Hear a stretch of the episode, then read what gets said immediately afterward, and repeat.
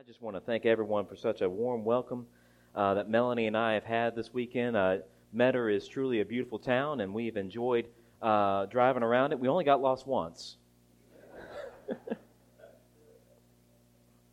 but uh, y'all have a beautiful town and a beautiful church, and uh, we uh, we were talking last night just about the sweet spirit of the gospel that is here in this church, and we're grateful for that. We're grateful for for Bo and his desire to see not only the city of Metter, but also to the ends of the world to know the gospel. And so I'm grateful for that. If you will, turn with me in your Bibles to Philippians, the book of Philippians, chapter 3.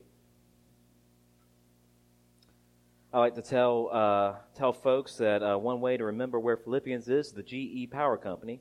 Uh, Galatians, Ephesians, Philippians, and Colossians. So if you find Galatians, then you're not that far away from Philippians. So the book of Philippians, chapter 3. And we'll start reading in verse 7. Philippians 3 7. Paul says this He says, But whatever gain I had, I counted as loss for the sake of Christ. Indeed, I count everything as loss because of the, because of the surpassing worth of knowing Christ Jesus my Lord. For his sake I have suffered the loss of all things and count them as rubbish in order that I may gain Christ and be found in him, not having a righteousness of my own that comes from the law, but that which comes through faith in Christ. The righteousness from God that depends on faith, that I may know him and the power of his resurrection and may share his sufferings, becoming like him in his death, that by any means possible I may attain the resurrection from the dead. Will you pray with me? Father, Lord, we thank you for your word. Lord, we thank you that your word is truth. And that, Lord, through uh, the, the preaching of your word, we get to know you deeper and deeper. And so, Lord, I pray right now that, Lord, your spirit would have, Lord, his way here right now.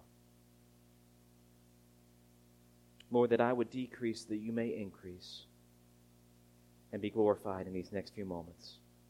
I ask this in all in Christ's name. Amen.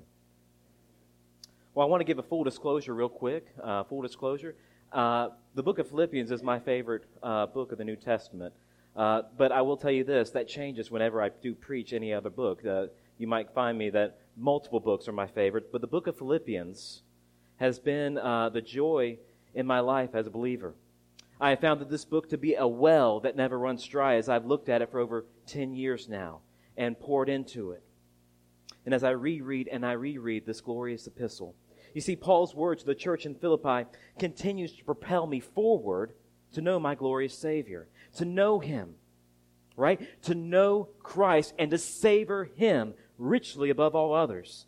You see, I believe the point of this section here in Philippians 3, this section here in Paul's letter, is to show us the joy of knowing Christ. The joy of knowing Christ that Christ would be supreme above all, other, above all others, that Christ will be the seat of our joy, not happiness, but joy. You see, happiness is fleeting. Happiness is the toy that you open up on Christmas. Y'all, y'all remember that? Even the kids, y'all looking forward to Christmas right now. I'm sure y'all are, y'all are already going through the, uh, the Amazon wish list. But those toys, they satisfy you for what, what, two hours? It's fleeting. See, I'm talking about joy. Joy that feeds the soul. Joy that sees Christ as the preeminence in your life. Joy that in the midst of sorrow, Christ is enough. Joy that when life is going well, Christ is enough. The question you need to be asking yourself this morning is Christ your joy? Right? I'm not talking about rhetoric. I'm not talking about Pinterest posts and Facebook Instagram whatnots. I'm talking that, about the fact that in your life, when you're by yourself, is Christ enough? Is Christ your joy? It's knowing Christ far better than the fleeting pleasures of this world. For the believer, it should. For the believer, Christ should be enough. And so, if you just take away one thing this morning, if you zone me out right now, that's fine. I, no hard feelings. But I want you to take away the fact that you can't have joy in this life apart from Christ. You can't have joy apart from Christ. And so we're going to look at Philippians 3 this morning. If you're taking notes, just three simple points. We're going to look at verses 1 through 6. Salvation does not come by works. And then verses 7 through 9, we're going to see that salvation comes only from Christ. And then at the end of the uh, end of the section that we read, 9 through 11, we'll see that salvation leads to a life lived in and for Christ. So let's dive right back into the text here. Look with me here in verse 7. Paul says this, But whatever gain I had, I counted as loss for the sake of Christ. What gain is he talking about here? He says, But whatever gain I had, what gain? We need to go back into the section of chapter 3. Look with me back in verse 1. He says, Finally, my brothers, rejoice in the Lord. Well, we could just stay right there in just verse 1. Rejoice in the Lord. And what does that look like? That looks like what we just did a few minutes ago. As we read the Apostles' Creed, as we prayed and did confession, when we sang the gospel over each other, what a glorious moment that was for the church. I enjoyed singing the, the beautiful hymns on Christ, the solid rock I stand. That's what it means to rejoice in the Lord. And then he says this To write the same things to you is no trouble to me and is safe for you. Paul's heart here is that of a minister. I don't want to speak for Bo too much, but I want to say that both he and I have this heart that is of no trouble to us, no trouble to us at all, to share the gospel with, you, with each and every one of you and to remind you of it. You see, Paul says here, he says, uh, it is to remind you of the same things. You see, we're forgetful people. How many of y'all looked at the mirror this morning at least 20 times, right? To get the hair just right, make sure there was no breakfast left, you know, the cinnamon buns get, all, get out of your beard for the guys that have beards. You see, we're forgetful people. We forget what we look like. And a lot of times we know the gospel, but we forget the gospel. And so Paul says it's no trouble, no trouble at all to remind the church of this glorious nature. And then look with me here in verse 2. He says, Look out for the dogs.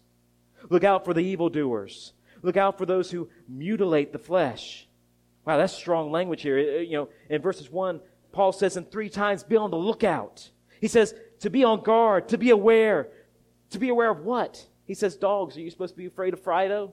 You supposed to be afraid of old, Le- old Yeller and Lassie? No. You see, Paul, when he speaks of the dogs, he's speaking about those who would add to salvation. He would say that they are, there are these people that are coming in and saying that true salvation doesn't come through Christ and Christ alone. Salvation comes through Christ, but not really. It comes from works. You see, Paul is writing this in the, of a great danger that was here in the first century, and I would argue that there's a great danger of that here in this century, is that of the Judaizers. You see, the Judaizers were a thorn in Paul's flesh as they would come into towns that had received the true gospel, that Jesus died in our place, and that to be, be forgiven of, of our sins meant to place your faith in Christ. And this was by faith and faith alone, so that no man could boast.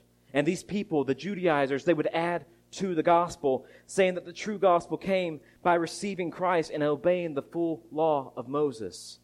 They would add to it. They would say that the gospel was a works based component. You don't have to turn there, but I do want to read Galatians 1 6 through 10. Galatians 1 6 through 10, Paul uses an even stronger language than look out for the dogs. Paul says here to the church in Galatia, I am astonished that you are so quickly deserting him who called you in the grace of Christ and are turning to a different gospel. Not that there is another one, but there are some who trouble you and want to distort the gospel of Christ. That word distort there, they use this to the church in Galatia, is like that of a funhouse mirror. You guys have been in the funhouse mir- uh, before, the mirrors. Those mirrors, they can take a uh, take a tall person and make them a, uh, make them a short person. They can take a big person and make them into a skinny person. They can make your head as big as a watermelon. They distort the image. That's what the Judaizers are doing to the gospel. They are distorting the image of the beautiful, glorious nature of Christ. Paul continues on in verse 8 of Galatia, in Galatians. He says, But even if we or an angel from heaven should preach to you a, co- a gospel contrary to the one we preach to you, let him be accursed. As we have said before, so now I say again, if anyone is preaching to you a gospel contrary to the one that you received, let him be accursed. That's strong language right there. You see, there is no other gospel. There is not a gospel and a works-based component. There's only one gospel that saves. And Paul says, look out for the dogs. Look out for those who would add to the gospel. And in verses 4 through 6 of Philippians, back in Philippians 3, Paul will argue why he, above all others, should receive a salvation by human means. Look with me here in the text. I'm not pulling this out of anything. Look with me in the text, verses 4 through 6. Paul says this Though I myself have reason for confidence in the flesh. If anyone else thinks he has reason for confidence in the flesh, I have more. I love how Paul talks. He just he's going to argue that, hey, you think you have it going on? Watch this. I got it better. He says, circumcised on the eighth day, for the people of Israel, of a tribe of Benjamin, a Hebrew of Hebrews. Paul can look back and say, I am from the original 12 tribes of Israel. I am a Hebrew of Hebrews. And then he says this As to the law, a Pharisee. As to zeal, a persecutor of the church.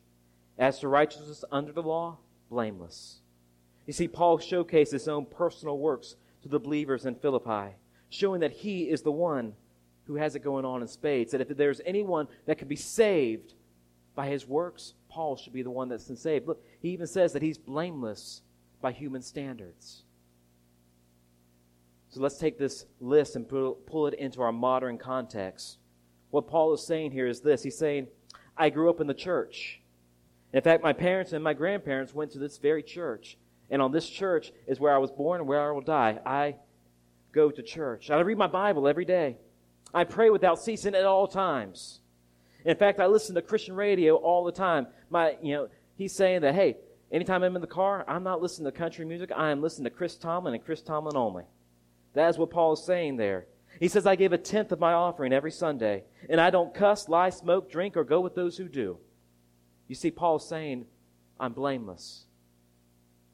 Do you see how works based mentalities can lead to a thinking that you can earn salvation? You see, church, salvation Salvation does not come by maintaining a list of do's and don'ts, not keeping the letter of the law. None of us can achieve that. You know, I don't know about you, but uh, sometimes um, I like to uh, have fun with myself, and I like to sort of time myself to see how long I can go without sinning. You, you guys ever do that? Right? Try to go how far you can, uh, you know. It, it can look like, hey, my wife tells me not to eat, eat the cookie, you know, five minutes. How long can I last that temptation of not eating the cookie, right? You know, how long can you last? Can you last five, ten minutes? Maybe even 30? How much long until your flesh goes back to the very sin that you love and you forget about Christ? You see, Paul would say this in Romans. He said, What hope is there for a wretched man that we are? But praise be to God our Lord for Jesus Christ. You see, salvation. Church, see that salvation does not come by works, merit, but rather through the completed works on the cross, uh, completed works of Christ on the cross. You see, salvation doesn't come by us keeping a list of do's and don'ts and making sure that we check them off. Rather, salvation comes by faith, by believing on the completed works of Christ on the cross. Salvation comes only from Christ. Look with me at verses 7 through 9. Paul says, But whatever gain I had, remember the gains that he listed earlier, but whatever gain I had, I counted as lost for the sake of Christ. Indeed, I count everything as lost because of the surpassing worth of knowing Christ Jesus, my Lord. Brother and sister, uh, there is not another gospel that saves. There is not a, not a gospel with a list of do's and don'ts, and if you follow them, that you'll be saved. Rather, that is not the gospel at all. That is the distortion, right? That is the distortion of the very cross of Christ. Now, please note here, okay, do not leave this, this sanctuary, this service, and send a bunch of emails to Bo saying, Dave said, don't read your Bible. Dave said, don't pray. That is not what I'm saying. You see, Paul in verses 4 through 6, I believe Paul would say that those were good things in his life. But those good things don't save you. We should read our Bible and we should pray and we should come and be a part of the fellowship of believers. But if you think that your salvation comes from any of that, you're wrong. I stand on the authority of Scripture that you are wrong and you are lost in your sins. You see, the mindset that we call that is called legalism. Yeah, and legalism is a mindset of no hope. Legalism is a works-based salvation that leads to believers who don't walk in victory, but in constant defeat, in constant fear that at one wrong move, God will smite you down where you stand. How do I know this mindset? I'm a recovering legalist. I'm one who lived like that. I'm one who lived. That is, if I, if I uh, obeyed the list of do's and don'ts, then I would find salvation in God. That God would be pleased with me because that day I read my Bible and I prayed. And I, and I helped an old lady across the street. I did all the good things that you think are necessary for salvation. But legalism always left me with a void inside. I felt like God was always displeased with me. And one more sin would be the end of His grace. There would be also times, like I said, that I would wake up and I would be singing the songs to God and think, I must be saved because this is what, how a Christian feels like. A Christian should wake up and just sing Amazing Grace, how sweet the sound that saved a wretch like That's how a Christian should be, right? And then a few minutes later, I would feel the shame and guilt and the burden and weight of my sin. My heart was always in fear that God would at some point not love me. That was a dark time in my life. Thankfully, that is not the case now.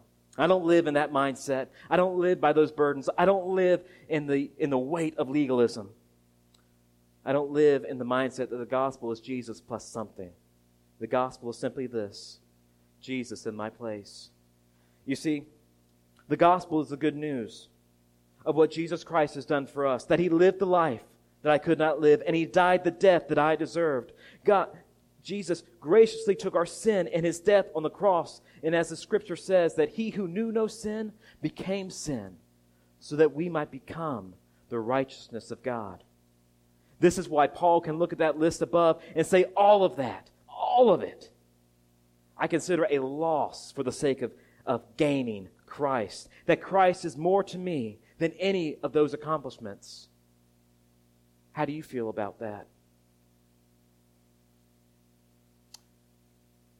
Do you sit there and look at your list of do's and don'ts and see how you've checked them off?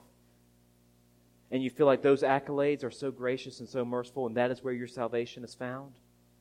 Or do you say with Paul that all of that is a loss for the sake of gaining Christ, for the sake of knowing Christ?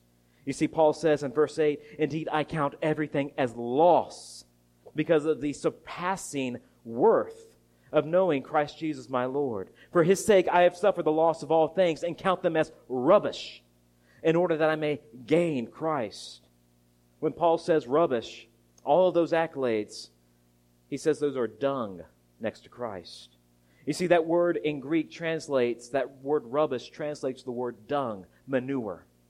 He's looking at all those things, being the Hebrew of Hebrew, the Pharisee of the Pharisees, the one who can trace his lineage back to the tribe of Benjamin. He's saying all that is dung. How many of you guys like to step in dung?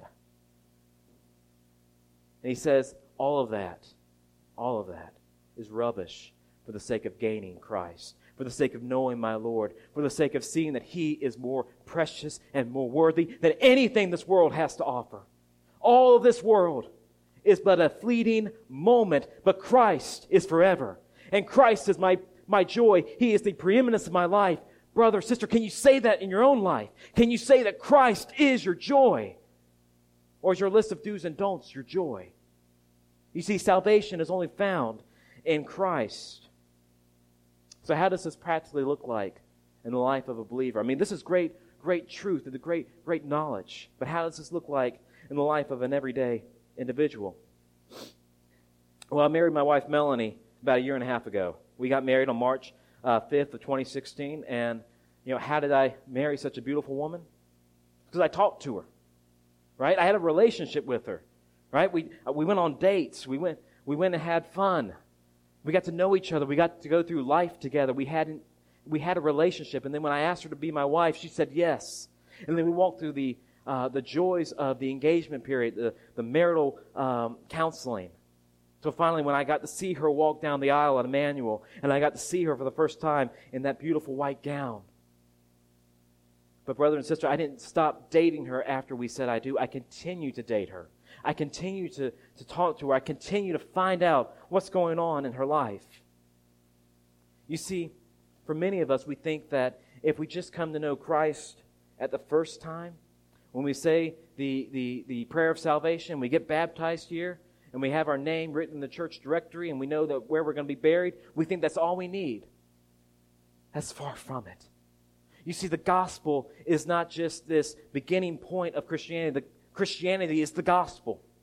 You see, it's, you can say it like this that the gospel is not the diving board by which we jump into the pool of Christianity. The gospel is the pool itself that we swim in, that we seek to go deeper and deeper and deeper into the love of Christ. We never grow bored of knowing more and more about Christ. You fall in love with Christ, the more this world will pale in comparison to the lights of His glory and grace. Do you struggle with your sin nature? Do you struggle with not watching what you shouldn't be watching? Do you struggle with anger? Do you struggle with impatience? Do you struggle with just doing the dishes? And, and loving your wife as Christ loved the church? Do you struggle with doing your homework or doing your work as unto the Lord?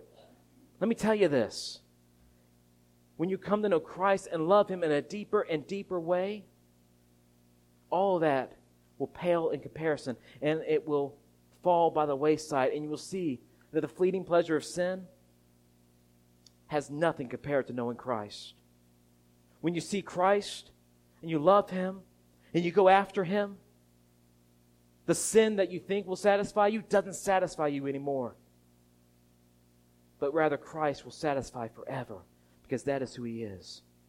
He is the well that never runs dry. He is the living water. He is the bread of life. He is the one that can, can satisfy the soul. You see, salvation doesn't come by works, but rather salvation comes only and only in Christ alone. Let's move on to verses 9 through 11, and we'll see here that salvation leads to a life lived in and for Christ. Not only do we find salvation in Christ, but we find that it leads us to a life lived in and for Christ. Finally, salvation does not come by works, but through Christ and Christ alone. If we believe that salvation, uh, if we believe in that salvation, it moves us to walk in the power of the Spirit. Look with me here in verse 9. And be found in Him, not having a righteousness of my own that comes from the law which is from works based salvation, but that which comes through faith in Christ, the righteousness from God that depends on faith. I love this. You catch this. God does not just give us salvation and then tell us to live a good life, right? God doesn't just uh, you know pat us on the head and say, "Okay, now go live life." He doesn't do that. You see, we have a God who graciously gives us his righteousness and helps us walk in it. You see, we don't walk in this life by our own strength and by our own merit, but rather we walk in the very fullness of Christ's righteousness. We walk in His power. Christ helps us to walk in this new life. Paul does not want to be found walking in his own power, but that of Christ. Not resting on his works, but on the very solid rock of Christ's righteousness. The song that we just sang that we stand on the solid rock of Christ and we stand on his righteousness. Let me share something that still astonishes me to this day. When I think about this, I get all excited because I, it, it just excites my heart to propel myself to love Christ more. You see, in Christ, watch this, in Christ, God does not see a week where I lost my patience on the road. God did not see a week where I looked at a coworker and I cut my eye at them. God did not see a week where I didn't love my wife the way that He loves her and the way He gave Himself up for her. You see, in Christ, God sees the completed works of Christ. You see, God sees that I faced temptation and I overcame it by His power. God sees that for 40 days and 40 nights I fasted. God sees that by the very letter of the law I fulfilled it to the T. Because why? Christ's work is now my work. I now rest in the full righteousness of God. I rest on the full completed works of Christ. It's no longer my life, but rather Christ in me. You see, this is a beautiful part about salvation. It is called gift righteousness, that Christ's righteousness is imputed in our lives. I shared this with the students at Emmanuel the other day. In all analogies, trust me, all analogies, they break down after a while. So please don't, don't go home and think through this in a deep way, okay? Promise me that. It's like two, two pieces of Play Doh. You take, uh, you take red Play Doh and you take yellow Play Doh. The red Play Doh represents Christ, yellow Play Doh represents us. And you take it and you start to mold it together. What happens? That Play Doh, it becomes one, one color, right? Now, please, like I said, don't take that home and think through the greater deep works of that. that. That's not worth it. but rather that is what happens in our life. When Christ righteousness, it becomes our own, and our life is now found in Christ. You see, we traded places, the great exchange. And Paul says that this glorious righteousness that we don't deserve does not come from the works of the law, but through faith in the completed works of Christ. On the cross, on the cross, Jesus did not say, It is almost finished. You guys will not have to earn merit to get my Father's love. No, he said, It is finished. And the believer rests on this great truth. That idea of resting on that great truth is like when you sit on a chair and you trust that that chair is going to hold your weight and you rest on that chair. We rest on the completed works of Christ. And Paul doesn't stop there. Paul wants to know his great Savior more intimately than the day before. I remember an old saint that I had the privilege of working with for about 10 years ago, Reverend Bob Coates at Fuquay-Varina Baptist Church. I remember a staff meeting one time, Pastor Chris was asking us what we hoped to see that year in our own life. And Bob, he was about 73, 74, something like that. And I can remember Bob saying, I want to know Christ more intimately than I did the day before, and 10 years ago, and 20, 30 years ago. He was a man who's been walking with the Lord for eight, since he was 18 years old. And he said, I want to know Christ more deeper and more richer than I have ever known before. That's what that idea looks like of saying that I want to gain more of Christ. And Paul says in verse 10 and 11, he says that I may know him and the power of his resurrection, and may share in his sufferings, becoming like him in death, that by any means possible I may attain the resurrection of the dead.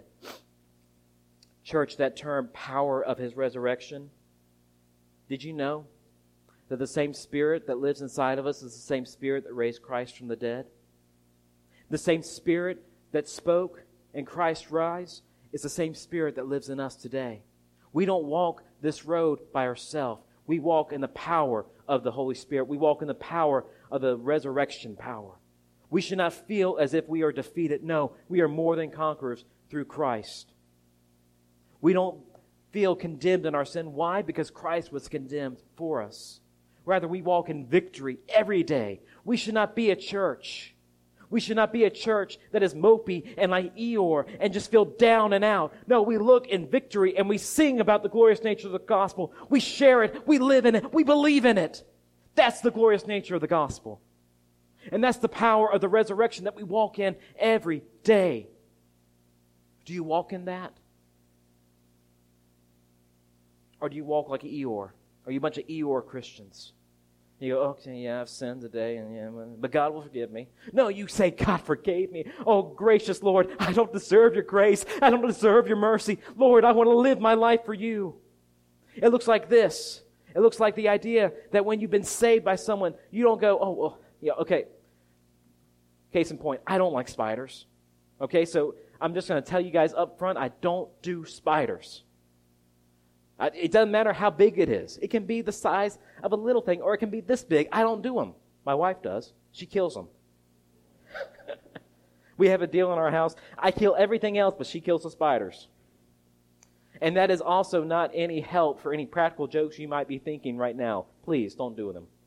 Love me in Christ, don't do them. But what happens is that my wife kills a spider and I rejoice. I am so happy. She kills it and I go, Yes! I don't have to deal with it anymore. That's how we should be with Christ. We look and we see, we see that He took the fullness of the wrath of God, that He drank the cup, He slammed it down, said, It is finished. I have forgiven them of their sins. All they have to do is trust in me. All they have to do is believe in me. Rest in my strength. Rest in my power. Let the righteousness of myself be their righteousness. Just trust in that. And then we do this. We walk in that power and we say, because of my great glorious Savior, because of His great love in my life, I now live for Christ. So that I may gain Christ. And I walk in the power of that resurrection. And that should give us courage each and every day. Each and every day that we rise and when we go to sleep, we go, How can I live for my Lord today? And God Himself is walking with us each and every day. That is the power of Christ in me. That I can't do these things, but Christ in me can. And then Paul finishes up. He says, and the power of the Spirit. Look with me here. He says in verse 10 that I may know him and the power of his resurrection, which we just talked about. And he says, may share in his sufferings. Do you suffer for Christ? Are you willing to take a stand for Christ? When someone says something at, at work and uh, you know you shouldn't laugh at that joke, do you laugh at it anyways because you want to feel included? Or are you willing to take a stand for Christ and say, hey, that's not right. I'm not going to laugh at that? You see, how we can share in his sufferings is by the power of his resurrection. And then he says this becoming like him in his death, that by any means possible I may attain the resurrection from the dead. You see, the power of the Spirit is what helps us to embrace the sufferings that come for the sake of Christ. And we're walking by the resurrection power. When we walk in that power, we endure the sufferings. Excuse me. We endure the sufferings that come by bearing the name of Christ. We run the race with endurance so that we may attain, as Paul says, the resurrection from the dead. Basically, what he's saying is that he wants to hear one day from the Savior, Well done, my good and faithful servant. Do you live like that? Or do you love this world more than Christ? We're going to finish up here, and I'm going to pray. But I want you to be thinking where are you on this road? Do you work in the mindset that you can gain the love of Christ by a works-based mentality? That if you just do a list of do's and don'ts, you're going to satisfy the full wrath of God? Or do you walk in the joy of the Spirit? Do you walk in the joy and knowledge that Christ has done all that is necessary for you to come to know Him? That He has done all that's necessary to take the sin, the shame, and guilt that is in our lives. That are, though our sins be as scarlet, He has made us white as snow. Do you walk in that? I know there's a business meeting afterwards, whatever. I, if you don't know Christ, please take the time today. Today is the day of salvation. Bo will be here, others will be here in the deacon body, and they can answer any questions that you have about who this Christ is, how you can have the fullness of joy in knowing Christ, how you can have the forgiveness that comes from knowing Christ, how you can finally be at rest and let go of the burdens of trying to satisfy God by just instead just trusting in God. Will you pray with me? Father God, Lord, I thank you that you have done all that is necessary for us, to, for salvation. Lord, we don't rest on anything that we have done. Lord, we're sinners in need of a Savior.